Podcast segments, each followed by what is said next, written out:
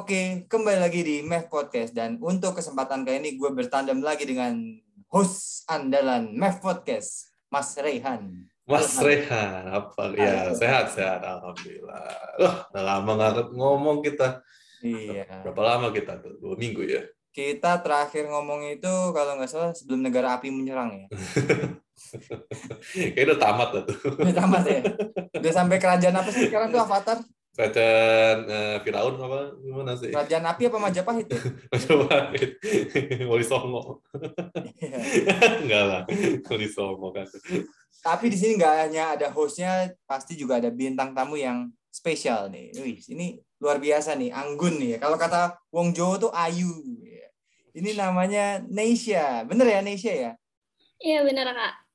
Hai. Halo Neisya. Hai. Hai. Halo, hai. Halo, halo, hai. Iya.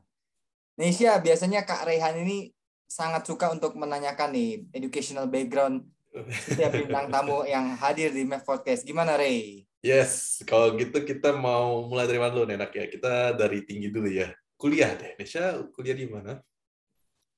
Oke. Aku sekarang, alhamdulillah, baru keterima di UGM, Universitas Gajah Mada. Gajah Mada. Jurusannya apa? Auranya kelihatan ya kalau UGM ya. Oh.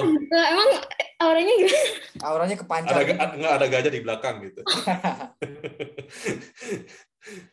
Jurusan apa, Isya? Aku ambil hukum. Wih, nggak jauh lagi jadi hakim nih ntar nih. Yoi. Aduh, amin. Tapi nggak, ceritanya pengen jadi hakim apa gimana, Isya? Sebetulnya karena masih lama dan kayak aku life goes on gitu, orangnya nggak terlalu nge-planning gitu. Sebetulnya gimana nanti, cuman kalau misalkan dream career masih punya kan. Aku, cita-cita aku sebetulnya pengen jadi lawyer sih. Oh lawyer. Berarti ketahuan lebih lucu daripada hakim ya. Ya. Nah, kalau boleh tahu sebelumnya SMA di mana, Nisha? Aku di SMA Negeri 3 Kota Sukabumi. Sukabumi. Jauh. Enggak, Sukabumi di mana, Rey? Gue taunya Sukabulan deh. Tahu lah Sukabumi, nenek gue rumah di situ dulu. Oh iya, SMA 3 Sukabumi. Sukabumi ya, Sukabumi, Sukabulan, Suka Venus, Jupiter gitu kan. Itu kota apa kabupaten namanya? Kota. Oh, kota. Ush, berarti dari dulu udah kota ya berarti Indonesia ya. Kota. Mainnya di tengah jalan gitu ya, kota merah ya kan. Iya. Kalau boleh tahu kesibukannya apa nih selain kuliah?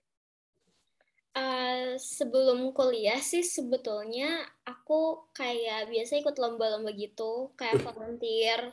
Terus juga karena aku punya komunitas sendiri, jadi aku kesibukannya ngurusin community aku sih gitu. Cuman karena sekarang baru jadi maba, jadi kayak sekarang kesibukannya lagi mempersiapkan buat kuliah aja sih. Komunitas apa tuh kalau itu? Sensible. Jadi kayak komunitas sebetulnya untuk semua gender, cuman kayak lebih fokus ke perempuan gitu, kayak women empowerment kayak gitu. Oh. Semua gender tapi lebih fokus ke perempuan. Maunya apa sih? Kesetaraan gender gitu. Kayak lebih menyuarakan gitu kan. Menyuarakan hak-hak perempuan. Tapi di sini kalau lihat di photos of-nya Instagram Indonesia ini, dia gadis sampul juga, bener ya? Kamu tuh gadis sampul. Iya, tapi aku semifinalis doang, nggak menang. Oh, sampul mana tuh, Nisha? Buku tulis sih.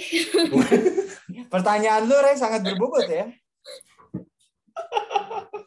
Lebih ke sampul buku absen kayaknya. Ya, maaf ya, Nisha, memang kalau orang Jakarta bercandaannya receh, gitu. Bercandaan gocengan lah ya. Ya, sampul. Lucu juga kamu Neisya. Ya, hebat. Begitu. 10 dari 10 lah jawabnya. Iya. Kalau sebelumnya kita punya Kedi Sambul juga ya, Div ya? apa? Oh iya, gak disambut juga ya dalam diri seorang Angelica Sherline ya. Wah, bener-bener lah, kita kayaknya lebih sering bener ganti sampul tuh jadi narasumber Math Podcast kita nih, luar biasa. Kalau nggak ganti sampul, Putri Indonesia ya, Miss Indonesia. Miss Indonesia ya. Tapi kalau sampul gitu kan, wah luar biasa tuh. Ini membuktikan kalau Math Podcast ini tamu-tamunya luar biasa semua. Gue nggak tahu luar biasa apa emang ya? Atau kebetulan gue nggak tahu. Nah, Neisya, sebelum itu gue udah merasakan aura-aura bahwa Nadif ini ingin menanyakan sesuatu yang apa nih, Div? Spesifiknya apa nih, Div? Yes, ini pertanyaan yang sesuai dengan topik kita di episode kali ini, Neisya, yaitu penyesalan terbesar dan pengakuan dosa. Wah, ini kayaknya seru juga ya bahas ini ya, karena ini sangat dalam, ini temanya dalam sekali. Dalam sekali ya. Dalam sekali. Ya gimana ya, manusia itu kan tidak luput dari yang namanya salah dan dosa, bener nggak, Rey? Iya, kita juga kan pendosa juga. Ya, gue tahu kalau lu banyak sih dosanya, gue tahu. Nah. Dosa utang ya. Oke, ngomong-ngomong dosa, mungkin kita tanya dulu nih ke bintang tamu kita nih. Neisya, yeah. Neisya, kamu pernah melakukan sesuatu yang ke keluarga kamu yang mungkin nggak mengenakan hati mereka? Berat ya?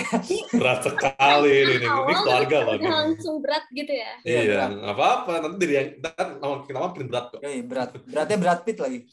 Berat pit. Itu aktor ya, beda lagi ya. Jadi gimana, Neisya? Apa ya? Sebetulnya kayaknya banyak sih. Banyak. Ketahuan nih. Gue takut tuh ada yang denger. Banyak ya, waduh. Waduh. Apa aja tuh, Neisya? Satu. Apa tuh? Tapi ini sih paling karena orang tua aku tuh kan bisa dibilang kayak strict parents gitu. Mm-hmm. Jadi sebagai anak yang dibesarkan dengan strict parents gitu, kayak pasti gak boleh ini itu gitu kan. Jadi kayak at the moment aku tuh pasti kayak pengen ngerasa free gitu, bebas kayak teman-teman aku yang lain, ini itu boleh gitu, sedangkan kenapa aku tuh kayak nggak boleh gitu kan. Terus gitu apalagi di umur-umur sekarang gitu, kayak we have to living the life to the fullest as a teenager kan. Terus kayak mantap. Terus kayak setuju. Kali ya bohong-bohong kecil gitu biar kayak bisa main kemana gitu sama teman-teman. Bohong-bohong kecil Dip ya, catat tuh Div ya, bohong kecil. Oke, ya. Terus mood kecil nih, bohong kecil ya. Beda ya. Bohong kecil ya, inget itu. Iya. Terus gimana? Gak tau sih bohong kecil apa bohong besar ya. Yeah. Jadi kayak waktu itu tuh aku ingat banget tuh, aku tuh bilangnya kayak mau nginep ke rumah teman aku, tapi aku tuh malah keluar kota pas itu. Oh. Tapi emang benar sih nginepnya, cuman ya mainnya di luar kota gitu. Oh, luar kotanya mana? Cianjur ya? Itu dekat. Padang gitu atau sekalian Makassar gitu. Enggak. Ke Bandung doang sih. Bandung doang. Sukabumi Bandung ya, luar biasa. Terus gimana? Ya terus ya udah, tapi ujung-ujungnya sih ketahuan kalau misalkan akhirnya keluar kota gitu. Akhirnya gimana tuh? Ya dimarahin sih gitu. Gak boleh keluar selama 2 tahun lagi gitu. Enggak. Itu aja sih kayaknya. Karena banyak sih sebenarnya kalau ngomongin kesalahan atau dosa ya. Tapi yang aku ingat cuma itu sih. Oh. Dosa bohong-bohong kecil. Itu kamu pas dimarahin nggak dikrangkeng gitu kan? Nggak, tangannya diborgol terus ikat gitu kakinya. Kamu nggak boleh kemana-mana gitu. Nggak gitu kan? Ya, gue juga mikirnya gitu. Iya. Gue juga ngebayanginnya gitu. Jangan-jangan rantanya strict. Iya. Bohong-bohong kecil ya, inget tuh. Bohong kecil kota loh. Bohong-bohong kecil ya. Itu umur berapa, Nesh? Masih SMP kayaknya, makanya kayak maksudnya masih kecil kan, kan nggak boleh. Tapi soalnya gue masih kecil sih. Oh, masa? Oh, iya. Kita buktikan nanti, Dev, soal rumahnya Dev, kita buktikan apakah dia kecil. Oh iya, apanya yang kecil nih? Maksudnya badannya ya? Kecil nggak? Ya tinggi badannya kecil apa enggak? Okay. Aku pendek kak. Oh, kamu pendek? Iya. Nadif kamu kenapa? Dia pendek gitu. Oh pendek, tapi kalau suruh memikirkan jangka panjang kita oke kan? yang canda. Oke. Agak receh loh, Pak.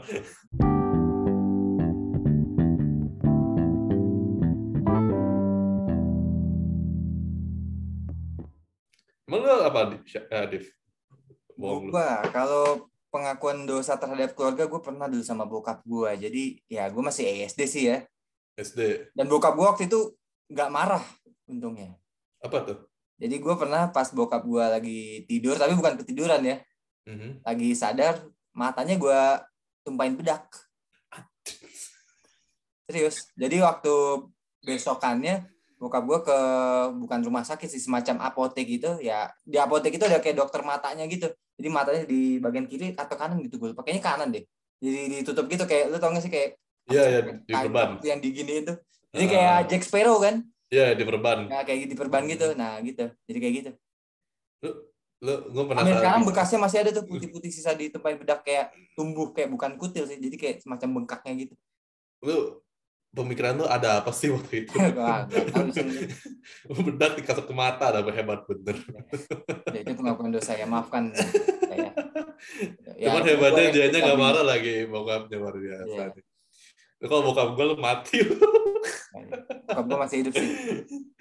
Nggak, maksudnya lu mati kalau. Malah semenjak kejadian itu malah makin sayang sama gue, anjay. Asik. Ya sudahlah.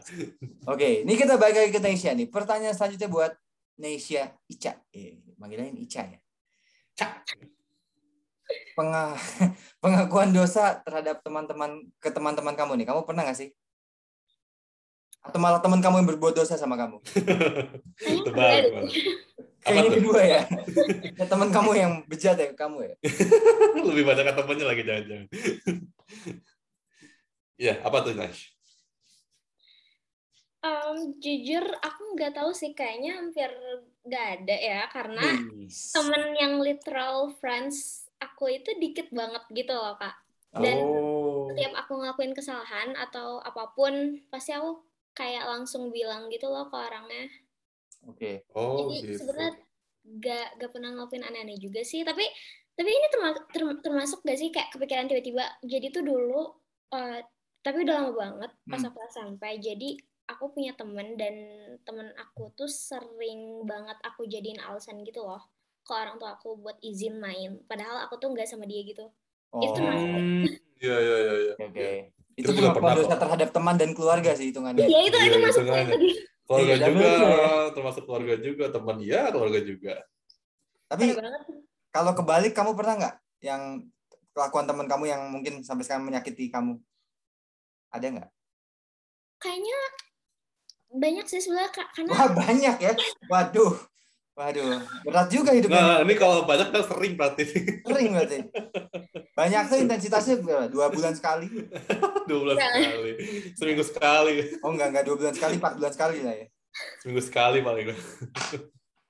Mana tuh? Kayaknya ada tuh kayaknya. Iya sih, kayak kelakuan teman-teman aku yang aneh-aneh, tapi kayak ya udah, aku kayak cepet lupa gitu kan orangnya, jadi kayak udah gitu. Kayak gitu no problem. Enggak, maksudnya ada gitu yang perkataannya pernah bikin kamu down gitu, pasti ada lah 1-2 ya, yang kayaknya ih kok dia bisa tega ya sama aku gitu. Betul. Iya. Ada sih, pasti ada nggak sih kayaknya semua orang. Ya kalau gimana? Pernah ada yang ngatain kamu apa? Kayaknya lebih ke ngomongin dari belakang gitu loh, kayak perempuan sih kali di belakang. Kalau perempuan biasanya kan dia gitu kan, dia di belakang. Gitu ya, Rey. Iya. Ya. Kalau kita cowok kita belak-belakan. Misalkan ngomong anjing gitu. Iya. Ngomong aja depan orangnya. Bener-bener depan orangnya persis. Ya. Sebagai laki-laki kan enggak ada yang ngali-ngali gitu. Enggak ada filternya, itu bener-bener langsung. Iya, langsung aja. Oh iya. Oke. Di Indonesia gitu kali di perempuan. Tapi emang sih kalau ngomong dari belakang tuh aduh. Benar-benar sakit itu. Sakit banget. Gitu. Apalagi kalau dia nggak tahu. Iya. Mending nggak tahu sih daripada tahu. Oh iya sih ya, betul. Iya. Benar enggak? Tahu malah lebih sakit ya kan. Iya. Sakitnya di mana, Rey? Sakitnya di sini nih. Iya benar.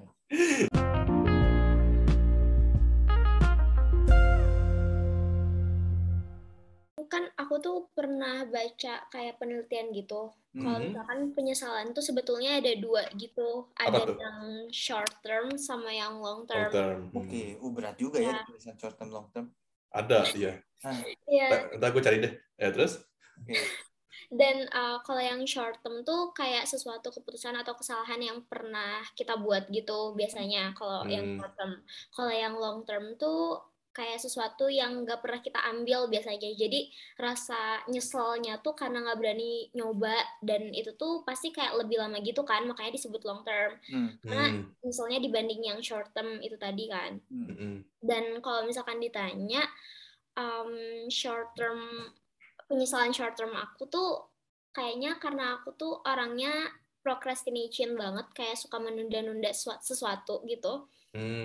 Jadi itu sih penyesalan aku. Jadi banyak yang harusnya aku ikutin gitu misalkan, atau yang harus aku kerjain, dan misalkan kayak aku lagi ikut lomba kayak gitu, tapi malah aku nunda-nunda buat ngerjain si tugas lomba-lombanya. Jadi aku nggak bisa ikut lomba, atau jadi aku jadi gak menang lomba itu kayak gitu. Aku jadi nyesel kan dari sana. Terus apa lagi ya short term? Kayaknya pacaran sih. Pacaran? Oh, kamu menyesal pacaran? Sumpah nyesel banget. Kenapa? Karena kayak terlalu dini gitu loh. I mean. Emang enggak, benar pacaran. Emang pacaran kamu di umur berapa pertama kali ini? SMP. Biasanya orang-orang SMP ya? Enggak ada yang SD malah. Oh iya. Ada yang TK. Nadif nih TK dulu. TK lagi. Playgroup dia udah pacaran. Apa kamu menyesal pacaran? Karena kayak ini sih, kayak lebih ke ganggu sekolah gitu. Karena kan kalau pacaran tuh kayak pasti ada ups and down gitu kan. Iya. Ups and down. Gila nggak tuh ups and down? Berat, up and down. Naik turun maksudnya. Ya. Turun gitu kan ya. Jadi berpengaruh gitu ke kegiatan sehari-hari dong. Kayak misalkan yang harusnya punya banyak kegiatan waktu buat belajar kayak gitu-gitu, malah jadi kepake dan kebuang gitu buat galauin doi gitu kan. Gitu. Dan namanya juga bocah kan ya, jadi kayak nggak penting gitu. Menurut aku itu sih kayak penyesalan aku. Jadi itu penyesalan seumur hidup tuh berarti ya? Enggak juga, maksudnya kayak penyesalannya tuh kayak terlalu dini gitu loh. Terlalu dini. Terlalu dini untuk pacaran. Berarti sekarang masih nggak masalah pacaran ini? Kayaknya buat sekarang aku pengen fokus kuliah dulu. Oke. Waduh, Nadif maaf ya, Nadif ya. Nadif ya, maaf ya lain kali, nanti aja nanti. Memang yang teman saya tunggu dia selesai kuliah. Play victim ya jadi. Ya gitu ya. Play victim. Berarti penyesalan yang Neisya ungkapkan tadi lebih ke apa sih? Time management apa decision making kalau menurut kamu? Decision making? Kayaknya dua-duanya sih. Dua-duanya ya. Ya, mencakup dua-duanya. Mencakup dua-duanya ya. Oke.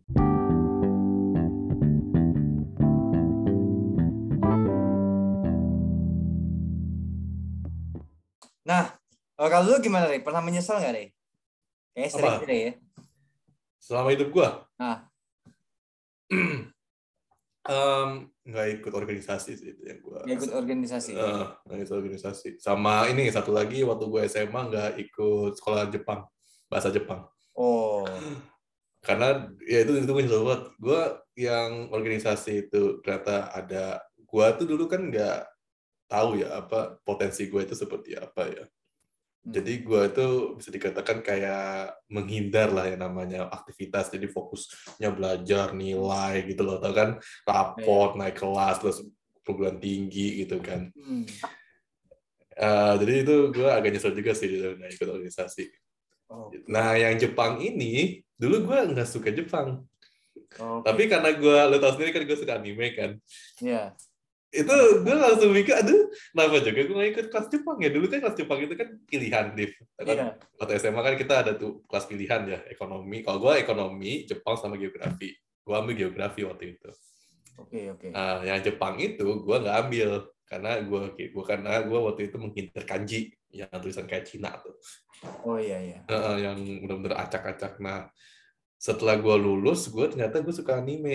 Dan gue itu sadarnya itu udah jauh-jauh hari bener itu, dimana di hari setelah gue milih ke kelas geografi, udah deh, waktu gue sadar gue suka anime, udah deh, nggak bisa lagi, gue mau masuk kelas Jepang gitu. Sobat tuh gue sampai sekarang tuh.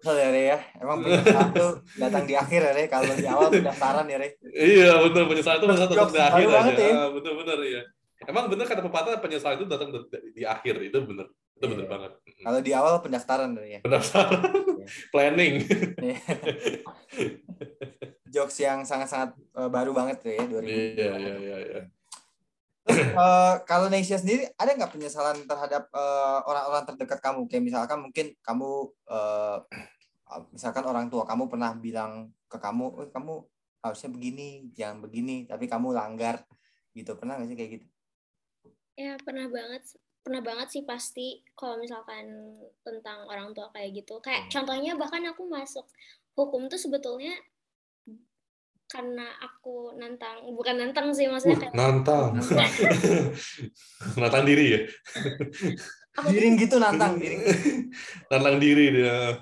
gimana Iya, aku tuh sebetulnya kan disuruh masuk FK kan, kedokteran, tapi kayak aku ngerasa aku belum mampu gitu, maksudnya passion aku bukan di situ, jadi aku rasa enggak gitu. Terus? Kayaknya dan nggak tahu sih aku bakal nyesel apa enggak, tapi kayaknya bau-bau bakal nyesel sih tapi. Tapi gini Neisya, kalau menurutku tuh hukum itu penting karena pamanku yang kedokteran itu juga S2-nya hukum, jadi hukum itu akan mencakup seluruh bidang kehidupan. Apalagi kalau kita kan berada di negara yang hukum ya. Negara hukum ya. Ya belajar hukum itu kamu tuh biar tahu dasarnya juga, biar kamu juga nggak gampang dikibulin lah itu istilahnya. Iya gitu. Hukum bener. Ya banyak yang kita kan kadang-kadang kalau orang nggak ngerti hukum, nanti gue bisa dijerat pasal berapa ayat berapa nih kayak gitu ya. Nah jadi kayak kita jadi gampang dikadalin lah istilahnya begitu. Nah ya menurut kita sih hukum itu keren ya maksudnya. Iya, orang-orang hukum itu berarti hafalannya kuat tuh. Iya, kayaknya segala bidang studi, apalagi kedokteran itu mesti harus ada ngambil hukumnya. Kalau benar-benar mau jadi dokter yang pro sih gitu. Iya, hukum kedokteran. Ada S3-nya gitu. Keren hukum sih. Dokter, kalau salah dihukum gitu. Iya. Iya sih, benar-benar. Iya benar kan, kalau dokter kalau salah dihukum loh. Iya. Dipecut apa maksudnya itu? Iya. Hukuman gantung di tengah kota. Di kota atau nggak joget di tengah jalan gitu kan. Nah, Neisya, agak receh udah lanjut aja lah. Maafkan kalau boleh tahu. Satu ini ya, sikapnya victim ini. Kalau boleh tahu nih, kamu ada karir nggak? Karir misalnya sampingan lah istilahnya, kalau anak kuliah ya biasanya. Aku sebetulnya waktu SMA kan, nah, aku tuh orangnya FOMO banget, Kak. FOMO, ya kelihatan sih.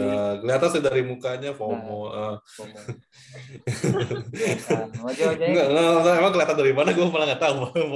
Kayaknya kelihatan nggak mau ketinggalan tren, nggak mau ketinggalan gosip. Iya sih. Nggak boleh make up-nya harus kayak ala Korea, Cina, plus Thailand gitu kan. Kayaknya ketinggalan minus 0,1 step tuh langsung jadi gelisah nih. Iya, langsung gelisah, nggak bisa tidur, akan lebih buruk. Dulu kayak gitu, kayak langsung gelisah gitu, wah ketinggalan gitu. Ketinggalan. Jadi karirnya?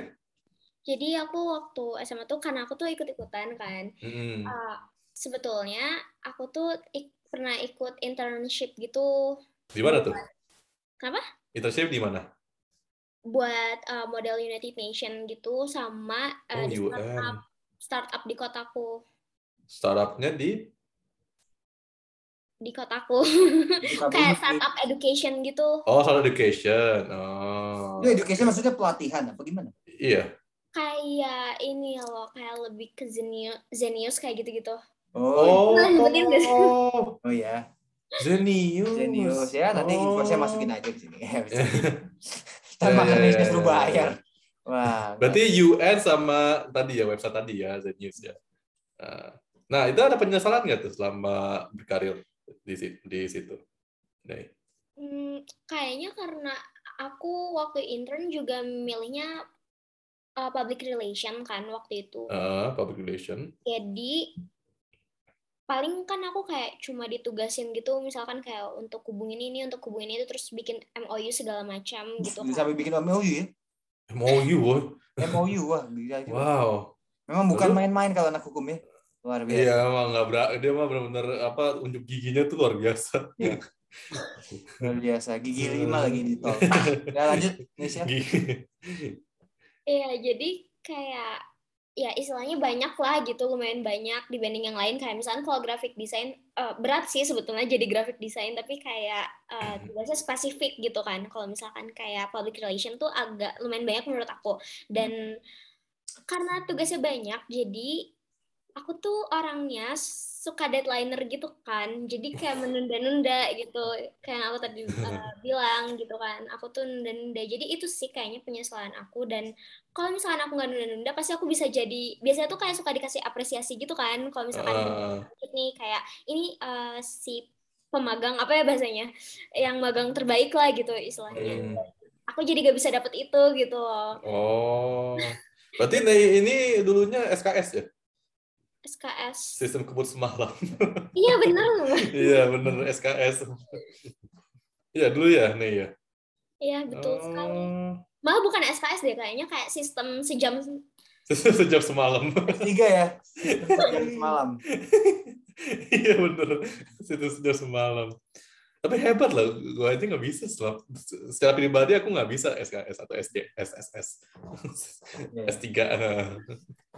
Ya, penyesalan di situ ya, Neisya. Tadi. Ya, kembali lagi ya, Neisya penyesalannya soal time management lagi ya. Iya, time management. Kamu mengatur scheduling waktu kamu sendiri ya. Dia udah SKS, S3, luar biasa emang. Time schedule itu benar-benar manajemennya kayak ditantar dulu lah gitu ya. Ah, gampang gitu. Tahu-tahu deadline-nya besok. Iya. Tapi ini nggak sih kadang kayak kalau misalkan udah mendekati deadline tuh otak tuh tiba-tiba encer gitu loh. Iya. Bener loh, jadi kadang-kadang out of the box gitu pikiran kita, out of the box dalam arti emosi. Bentar, gue malah panik. Ya. Tapi justru itu kayak pemacunya gitu kan. Enggak. Ya SKS-nya lo jangan 1 menit sebelumnya, Rey. 1 malam sebelumnya. Ngerti, gue malah panik. Gue nggak bisa SKS dari dulu. Dari SMA malah gue nggak bisa SKS. Misalnya kalau misalnya dikasih tugas tuh, terus deadline-nya minggu depan. Itu gue besok udah kerjain gue besok. Ya. Gitu gue. Biar gue tenang gitu nanti kan kalau sana ada yang salah, gue ada waktu. Ya, lu bukan SKS, lu S-Cendol kayaknya. S-Cendol. SMS gue. Semarkan mau sepok. Semarkan mau Sukabumi itu nggak SMS. Sistem minggu semalam, nggak nyambung. Sistem minggu sebelum, nah SMS. Iya. Nah, Neisya, nih, manggilnya Neisya mulu, ini aja deh. Nih, kita lanjut lagi ya. Seandainya nih kita ada mesin waktu ya Div ya, semoga aja sih kayaknya nggak bakal dan itu bisa mengubah satu kesalahan kamu. Nah, apa yang kamu ingin ubah dengan satu kesalahan kamu di masa lalu dan mengapa?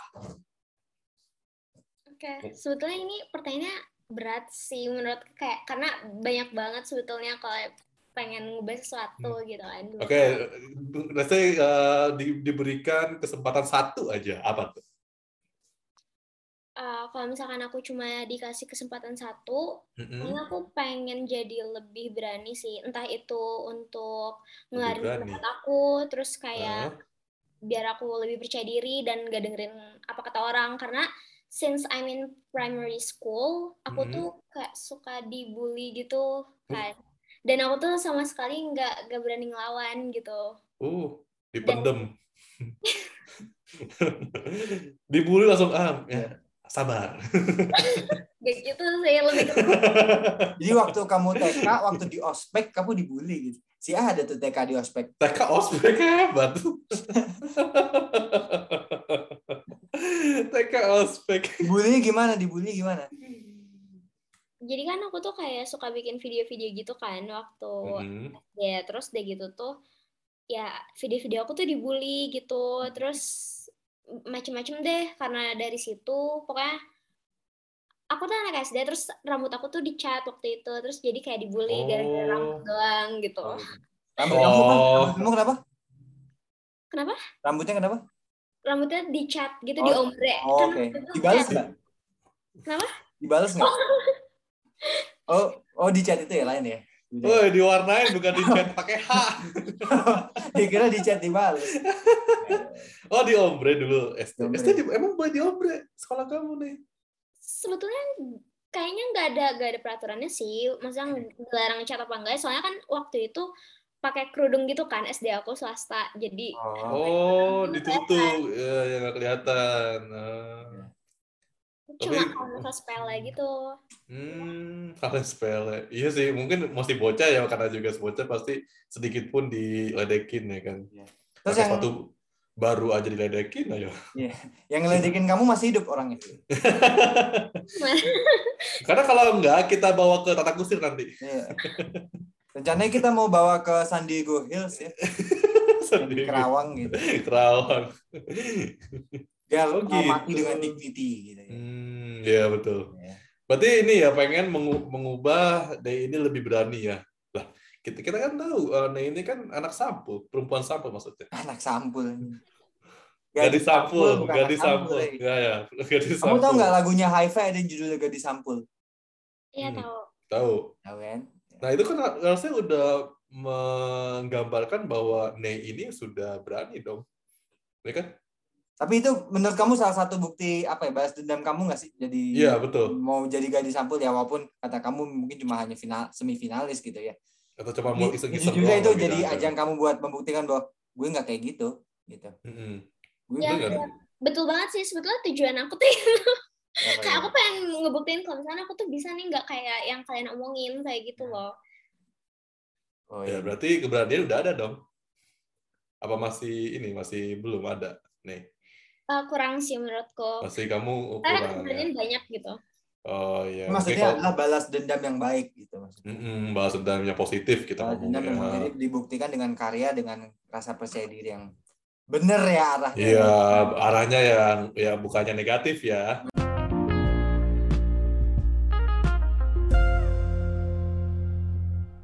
Nah, oke Neisya, sebelum kita episode ini kita closing, ada namanya promo sosial media dari para guest-guest kita di Math Podcast. Yes. Kita mulai dari Instagram dulu nih. Instagramnya Neisya apa nih kalau boleh tahu nih? Ya, Neisya. Instagram aku Neisya Sefd. N-E-I-S-Y-A-S-E-F-D. Oh. Sefd. Oke. Kalau LinkedIn punya nggak? Punya. Neisya Septifrita namanya. Septifrita. Neisya Septifrita. Oh, pasti lahirnya bulan April nih. Hah? Enggak ya? Septi itu September berarti ya? Ya, oh September. September itu apa sih? Virgo berarti? Ya, betul. Oh iya, benar.